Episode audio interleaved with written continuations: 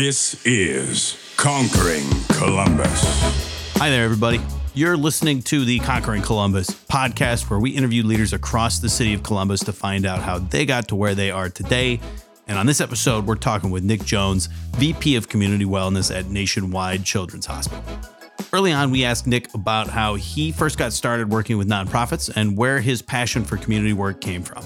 My really pathway to where I'm in now started back when I was probably in elementary school and uh, had big dreams. Those that can see me in person know that this may have been a false dream, but had big dreams to play in the NBA um, and make a bunch of money, but then come back and open up a community center out of the old Smith Brothers warehouse building that you see off of 670 and have different levels of community services at all of those areas. And so I think from a young age, just because of how I grew up and who my parents and family are, always been committed to serving our community and really looking at ways to really help out those who maybe don't have a seat at the table. Later, we discussed the challenges involved with working to improve community wellness. It's a lot of work um, because you can come up with the greatest program. Um, you can use all the research that all of our renowned researchers and physicians bring to the table. But, you know, at the end of the day, it comes down to relationships and trust that you're building with the community. And so, you know, one way is to really work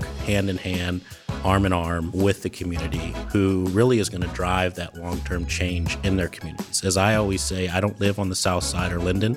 And so, you know, when I drive home, I'm driving to a different community. The real change is made by the folks that live there and that know what's best for their community. And so we have to make sure that we're leveraging our resources and assets to live in to what they want to see in their communities. We wrapped up the show with some advice Nick had for our listeners. I think first and foremost, I'd be remiss if I didn't say just be aware of all of Columbus and all that's going on in Columbus. We have a lot of great growth that we're going through, a lot of great opportunities that you know is bringing a lot of young people, young professionals to our community, which is fantastic. But there's also a lot of families out there that aren't able to, to realize that growth um, and and benefit from it. And so just get more engaged with your community, and certainly volunteer where you can, or just bring awareness to the issues that are there. Josh and I had a great time talking with Nick, and we hope you enjoy the interview as well. That's it for this preview. Let's get the show on the road.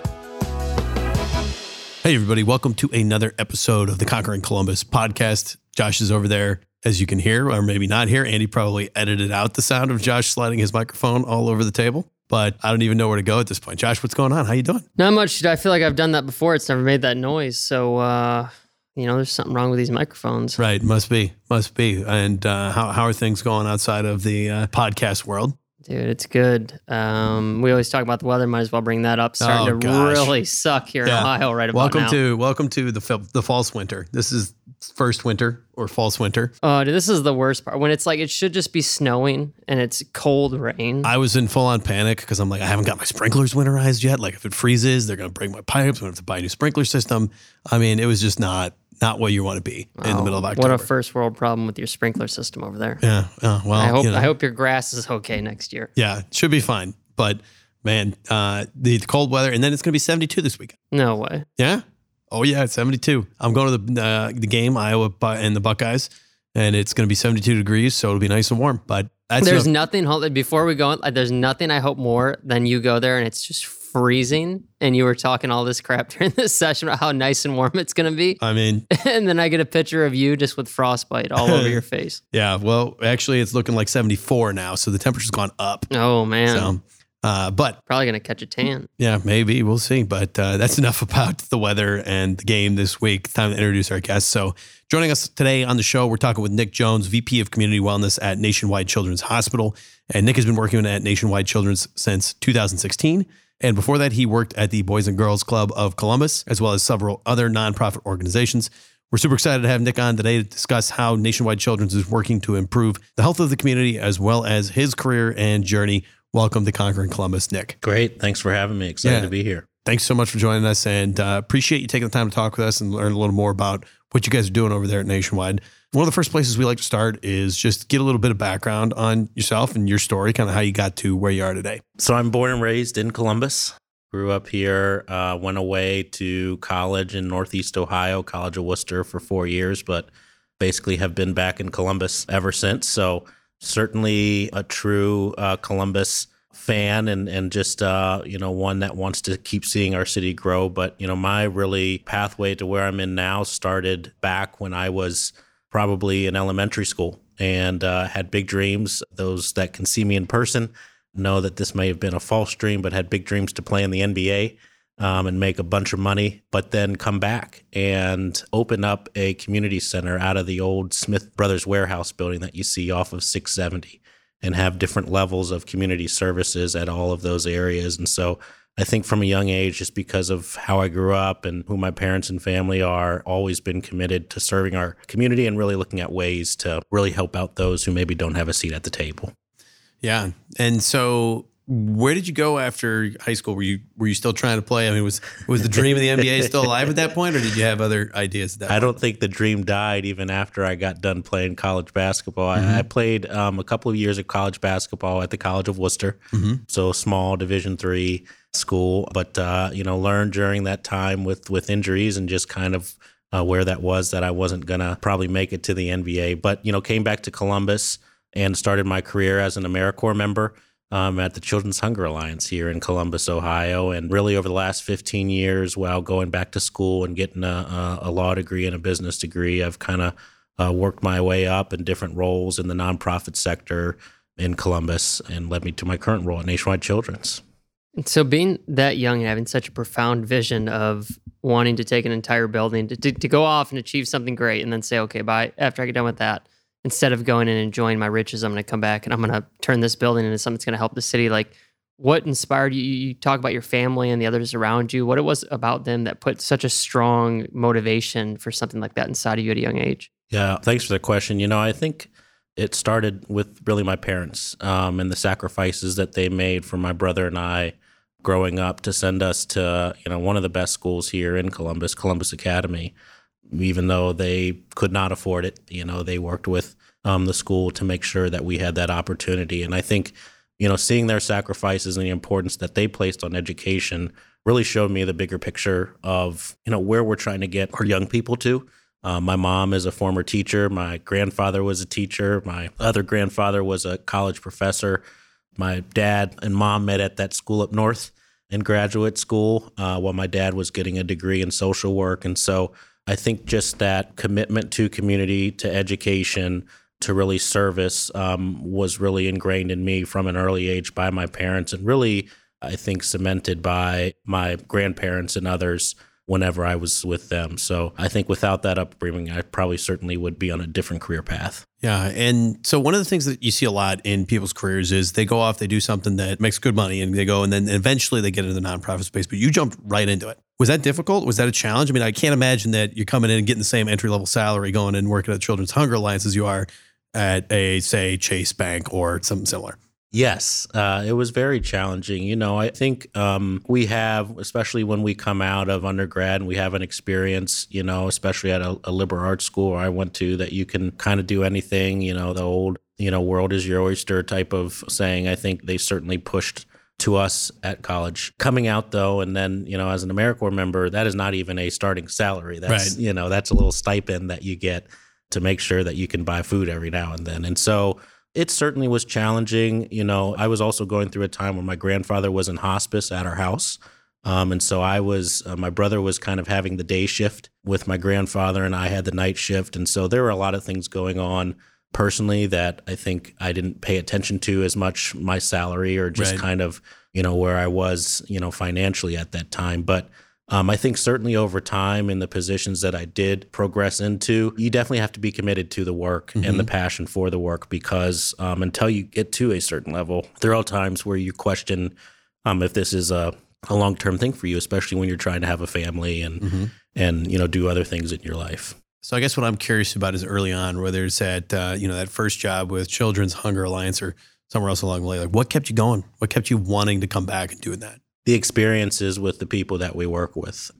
You know, I think especially for someone like me who's, you know, a, a male of color, you know, having a lot of young boys of color um, look at me as, at that time, I was 22 years old, look at me as a father figure for the, you know, maybe three or four hours a week I spent with them, the type of relationships that I built with them, but the impact that I had on them You know, I was like, is is there really anything else that I should be doing if I'm having this type of effect on, you know, a young person who does not have maybe something at home that I might be helping to fulfill? And and also you know, if I'm not going to do it, well, who is? And you can't always rely that say, oh, there'll be someone else out there or someone else will do it. You know, if you have the opportunity and you have the conviction to do it, then you should stick with it. And I think those relationships early on with those young people really cemented, you know, my career vision and pathway in, in this type of service. So at what point in that journey does Nationwide come into play for you?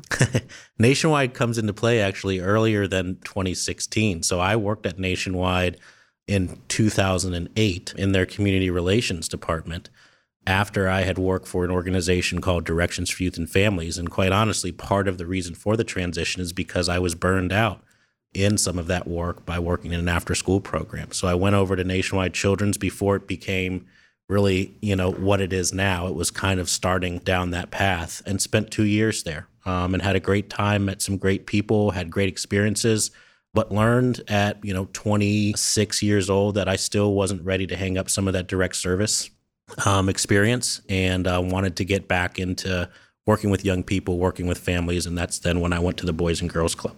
I guess I know the answer, but I'll ask anyway. You know, at that time, you're working in community relations at 26. Are you in the back of your head? Are you thinking, I'm going to be a VP someday. I'm going to be in the, at the top of this. Are you thinking that far ahead? Are you thinking about like, or are you just going, hey, I just want to help as many people as I can and moving on to the next thing? No, I, I would be lying if I said that I didn't have, you know, uh, aspirations to have more of a leadership type of role.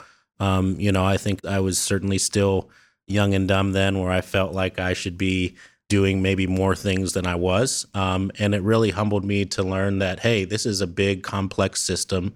Um, you're dealing with a lot of complex issues with a large healthcare institution in an impoverished, really, community that you know you're trying to grow as an institution, but there's a lot of folks in that community that aren't going to realize a lot of benefit from that growth. And so that really experience, I think, really told me that I wasn't ready to work in that type of role, in that type of non-direct service, administrative type of role where my impact was going to be more removed than direct but I certainly had ambitions to yeah to do as much as possible. And quite honestly, is why I went to pursue uh, an MBA and a, and a law degree. Right. No, I mean, makes complete sense. And so today you're the VP of Community Wellness at Nationwide Children's Hospital. And, and that's got to feel good to hear, to hear right? Every time you hear it, I imagine, but especially when we're reminiscing on kind of that past point. But what does it mean to be VP of Community Wellness Nationwide? And what is exactly is community wellness? Yeah, well, it, you know, I won't lie and say that, you know, it's just a title. I mean, it, it, means a lot because I know one, there's not a lot of folks of color in leadership positions in organizations like Nationwide Children's. And so to be in a VP level and to be, you know, even a male of color um, in that role, I think is certainly um, humbling and I don't take it for granted. I think also that it recognizes the growth that the hospital has gone through over the last, you know, really 10, 15 years um, and the need to continue to expand our uh, leadership and staffing, but also the hospital's commitment to population health and the commitment to communities like the South Side and Linden mm-hmm. areas. So, very, very exciting opportunity. My role really combines what I did previously, which uh, is you know working with our Healthy Neighborhoods, Healthy Families initiative, and it's a five prong effort to address affordable housing, economic development, education, wellness, and community enrichment um, in the South Side and Linden neighborhoods. So things that we know impact health outcomes, social and economic factors that impact health outcomes, uh, but aren't going to be addressed in a doctor's visit. And so, uh, really providing leadership to all five of those prongs, um, as well as some emerging work in what we call the social justice initiative out of our Stand Against Racism and For Health Equity plan. Uh, that focuses on the impact, uh, the disproportionate impact that the justice system has, especially on um, black and brown, mm-hmm. um, young people, but young people overall. We screen all of our patients for seven social determinants of health and link them to appropriate resources should they say they're at risk of homelessness or food insecurity or you know whatever and so we have a community health worker program that links folks to that and the last thing is community relations um, and so you know back to some of my early days at Nationwide Children's, really uh, working with the community that Nationwide Children's is in, not just the South Side and Linden, and just wherever we might have a presence or trying to build a presence. If I could uh, maybe try and encapsulate everything you just said. It's almost like a preventive arm of the hospital. It's working to work with the community and the folks in the area to identify potential problematic situations and prevent them from escalating to situations that might need to bring them into the hospital. You want to That's improve right. the health of the community by getting out there and getting in front of issues rather than waiting for them to show up at the hospital and That's have right. major problems. Unfortunately, there is a linkage between socioeconomic status and health outcomes. Um, and if you look at the life expectancy maps of communities in Columbus, Ohio, you'll at times see a difference of 20, 30 years. And you guys, you know, know Columbus now, right? You guys know how close different communities in Columbus, how close Upper Arlington is to the west side. Yep. And the fact that there's a 20 to 30 year difference, even taking race out of the equation, Just is- depending on is- what side of the street you're on. it, it- depending on what side of the street you're on. So our um, CEO before uh, Tim Robinson, uh, Dr. Steve Allen said a neighborhood should not determine your health outcomes. And that's the whole reason for um, the Healthy Neighborhoods, Healthy Families initiative. Hey, everybody. Mike here. We're going to take a quick break to talk about one of our sponsors, One Columbus. And we are very excited to partner with One Columbus. They really, really share the same vision as us here at the Conquering Columbus podcast, which is uh, really building up the Columbus region to be one of the most prosperous regions in the United States. And One Columbus serves as the business location resource for companies across Central Ohio and around the world as those companies grow, innovate, and compete within the global economy. And they help us lead a regional growth strategy that develops and attracts the world's most competitive companies, uh, grows a highly adaptive workforce, and prepares our communities for the future, inspiring innovation across the board. Their mission really is just ensuring the Columbus region is a vibrant place to build businesses and careers. So, again, we really appreciate all of their support. You want to learn more about them, go check out their website, columbusregion.com. That's columbusregion.com. Thanks so much for tuning in. We'll be right back into the episode. So how do you solve that though more tactically? So it's like the overall idea and the five prongs they make a lot of sense, and it sounds like the theory is well constructed. But then to try to execute that on a day to day level, how do you go about doing that?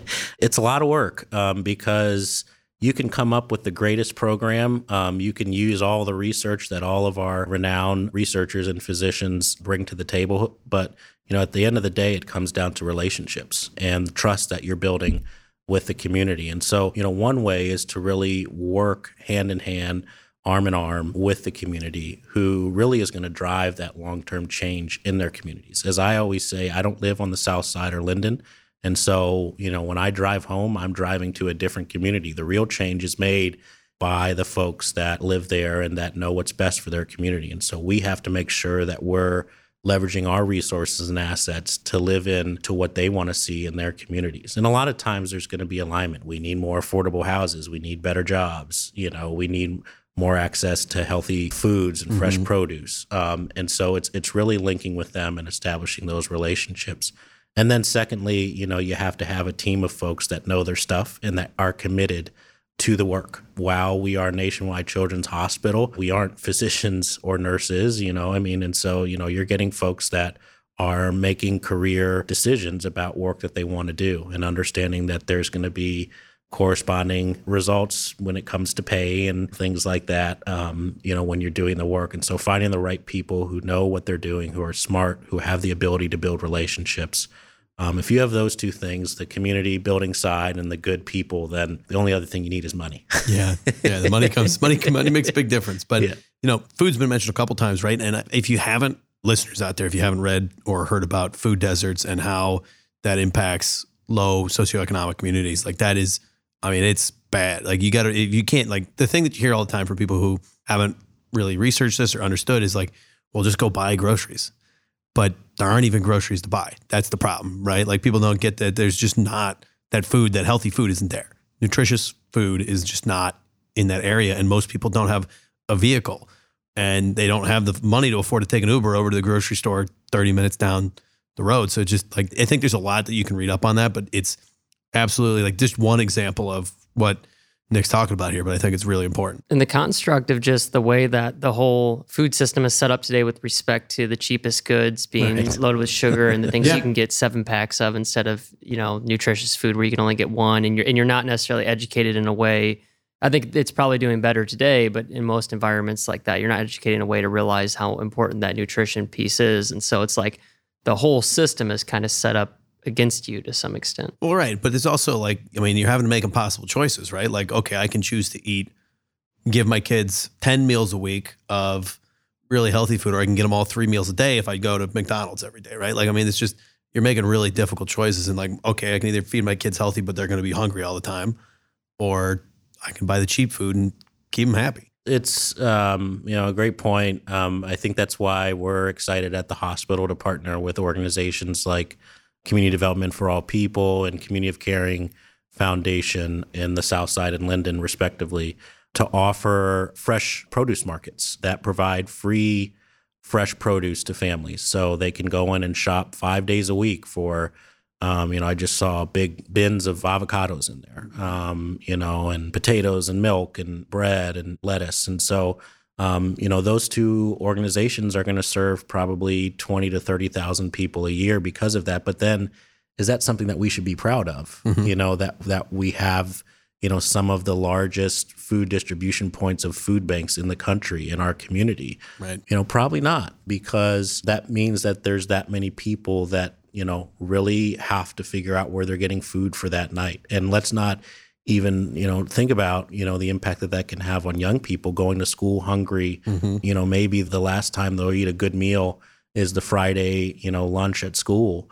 It's a real issue and one that certainly is interconnected to all of these other issues, but that we have to address. You know, it's funny because being a wrestler in high school, I know what it's like to go to school hungry right? Like I, there were a lot of times where I'd go hungry, but I did that intentionally and on purpose. And I was still pissed off at everybody. And I fell asleep in class and couldn't focus when I was wrestling. And I got a pass because I was wrestling, right? And, and that's a lot different than kids who teachers don't know what's going on and they're just, you know, they seem distracted or not there, but they're hungry. I mean, it's hard to stop, pay attention to do stuff when you're hungry. It is. Um, and how can we expect the teachers to raise math scores and literacy right. scores when, you know, some of the things that, you know, they're dealing with are beyond what – you know they probably went and got their master's degree in education for and so mm-hmm. as th- this is a community issue that we should be able to solve we have great leadership um, at the mid ohio food collective with matt habash and the creative things and innovative things they're trying to do but um, I think he'd be the first to tell you it'd be great to not, you know, be as needed in our community because we've solved that issue. The other thing that's so hard about being in your guys' position and with your team is like these battles are won an inch at a time, right? And they're won over many years because of the systemic nature of everything. And so the desire to want to wake up and change it immediately and to want to see results turn around so quickly isn't always there. So you really got to keep a long term vision, keep people motivated. I mean, that's got to be tremendously challenging. So I'm curious, you know, like how do you keep the team motivated? What other challenges do you guys face on a day to day basis to keep this pushing forward? And to add on to that, how do you deal with the frustration of things yeah. not changing quickly? Yeah, well, you know, one of the things that I think that I've learned now, you know, I've been doing this for over 15 years, so I, I won't say that I'm at all a seasoned veteran, but I'm certainly not a, a, a newbie either. Um, is that all of the issues that we're trying to address have been created over decades? Mm-hmm. Um, you know, with the impacts of things like redlining and all of the freeways. I think the Dispatch just did an article recently about all of the impact that all of the mm-hmm. interstate had on a lot of our communities, and so you know, we're not going to address wealth building for African American families in one year because we pilot a match savings program. Right. Like, yeah, we'll have some short wins, some good stories to tell, but these are societal, mm-hmm. you know, challenges and issues that, quite honestly, are going to be solved by policy change. You know, programmatically, you're you're never going to make the complete dent. Um, so that's that's the first thing we try to remind folks of. I think, secondly, you know, what we try to do is say hey, what did we do this year? What do our process measures look like? You know, where are we trending towards our overall goal?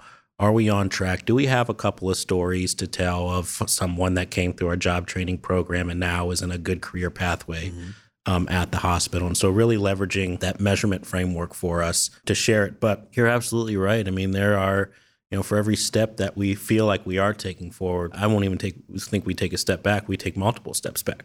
Mm-hmm. One of the big issues here in Columbus as of late is just the impact that youth violence is having in our community. We just lost our fourth teenager to homicide in the last seven days. And whatever you want to say, you know, teenagers, when I walk into high schools or uh, over to the playgrounds, I mean, they definitely are twice the size of me at time, but they're still kids. Mm-hmm. And the fact that there is a lack of hope and really vision for them beyond their teenage years is unacceptable in our community. And so I think – that's been on my mind a lot. I have a seven year old boy of color um, mm-hmm. who is sweet and innocent right now, but when will he stop being seen as sweet and innocent in our community. And so I think for me, you know, those are certainly things that I have to navigate with myself, but also um, with our team that the impact of our work is not going to be seen by us. It's going to maybe be seen, you know, two, three generations down the road, but we have to set the right foundation or continue down the right path to get where I think we all collectively want to be. Yeah, it makes a lot of sense. And so I kind of want to change up the topic here and talk about something a little different. So what I'm going to ask you is, what surprised you over the past years working at Nationwide, right? Since 2016, what surprised you about the role? What's things that I guess in a positive way have you come in and gone like, oh wow, this is went a lot better than I expected it to? You know, I think it's the buy-in and the commitment that the whole community has to investing in work like Healthy Neighborhoods, Healthy Families. Um, the public-private partnerships and relationships that we have from the city of Columbus to private funders and corporations out there has been tremendous. Obviously, our namesake Nationwide has been a great partner of ours for over 10 years and has made a commitment to supporting a lot of our expansion into the Linden community. And so, you know, I think just the commitment that our community is showing to addressing these issues more holistically and comprehensively really encourages me that there might be a change down the road. And so that certainly is at the top of my list. What about your own long term goals with Nationwide? What else have you got on your mind? Are you thinking about expanding further outside of what you guys are doing currently? Like, what do you think about when you think about five, ten years from now? Yeah, you know, I certainly want to get my feet settled in this current role. It's certainly a big role and, and one that I don't take lightly. And so having some new people that now I'm responsible for and some new areas I'm responsible for, I want to make sure that they're set up for success. I think long term, we want to continue to do the great work we've done on the south side and now are trying to do in Linden and see that be a successful rollout. And yeah, if there's opportunities to be a partner in other communities, I think I'm certainly and we are certainly open to that. But you know, we've got our hands full with the south side and Linden um, right now, and I think the goal is to continue to be wanted at the hospital. Yeah, yeah, that makes a lot of sense. to have a job, right? Yeah. So if people want to help get involved or help support the cause, whether that's by, I mean, obviously donations are helpful, I'm sure, but do they donate straight to the hospital or do, they, do you guys have a separate fund? Yeah, so can definitely donate straight to the hospital. Our foundation is a great way to do that. We have a great team there, and you know, quite honestly, if there are opportunities to support other community-based organizations in especially those two neighborhoods we work in, we certainly try to link those up too in case there's not a fit between the donor and kind of interest in what the program is offered. But certainly we will take those donations directly. Yeah. And then what about any volunteer work they can do with your team or things that they can help support? Yeah, absolutely. We have a variety of volunteer opportunities, both kind of one offs and also long term type of opportunities. So, one opportunity is through a program called Play Streets, mm-hmm. where we shut down major streets in the South Side and Linden and set up free healthy play for kids over the weekend in the summer. And so, there'll be jump houses and food trucks and the petting zoo. We had goats walking on Whittier Street hmm. this summer and in Linden. And so we're always looking for volunteers for that. It requires one Saturday in the summer where you can commit four or five hours. And then we have more ongoing opportunities like mentoring, whether it's with young people in a local school or youth serving organization, or a new program is a young person who has um, an incarcerated parent or family member in their household and working with that young person um, in a community based setting in a partnership with Big Brothers Big Sisters of Central Ohio. Okay, very interesting. And so I think that's a good place to kind of head towards some of our last questions of the show. Unless Josh, you got anything? Nothing on my side. Okay, so our last questions of the show, we got two of them. First one is: You have any advice for our listeners? And uh, to give you some background and perspective, they're folks who are really interested in what's going on in Columbus. Typically, young professionals in that 25 to 35 range, think about where they want to go with their life, trying to figure out how people got to where they are. I think first and foremost, I'd be remiss if I didn't say just be aware of all of Columbus and all that's going on in Columbus. Mm-hmm. We have a lot of great growth that we're going through, a lot of great opportunities that you know is bringing a lot of young people, young professionals to our community, which is fantastic. But there's also a lot of families out there that aren't able to to realize that growth um, and and benefit from it. And so, just get more engaged with your community and certainly volunteer where you can or just bring awareness to the issues that are there. And then secondly is just be kind. You know, I think wherever we are on the political spectrum or we think about, we can still be kind to one another and handle it with um, a civil type of discourse and type of professionalism. And I think that's what's great about Columbus. I don't care if it's Midwest nice or what, but um, I think we are a kind community and one that does care in the aggregate about everyone. Yeah, absolutely true, and some solid advice. Nick, that brings us to our last question of the show, which is centered around the theme here on Conquering Columbus, which is live uncomfortably. And without telling you too much about why we chose that phrase for a show about people who are leading in their fields, what do you think of when you hear it? How does it apply to your life and career? live uncomfortably to me is really exposing yourself to opportunities that you don't naturally, you know, gravitate towards or, or find, you know, your circles in. And so, you know, it's understanding different points of view. It's, you know, being a disruptor in areas that require um, someone to stand up. It's as an introvert, it's you know uh, talking to people before uh, before a, a, gathering and not just showing up at the last minute. And I think it's really just challenging yourself to step outside of where you normally gravitate towards and just appreciating the differences and diversity and all that are out there. Yeah, I think you hit it on the nose, Nick. So thanks so much for joining us. It's been great chatting with you and learning more about yourself and the community wellness program and everything else you have going on. So thanks so much for joining us. No, thanks for having me. It was a blast. Yeah. And uh, Conquerors, thanks so much for tuning in. If you enjoyed that interview, want to hear more just like it, go ahead and hit that subscribe button on whatever podcast app you are listening on. That'll make sure you never miss an episode. We release every Monday. And again, your support really does help us out. So thanks again, and we'll talk to you next week.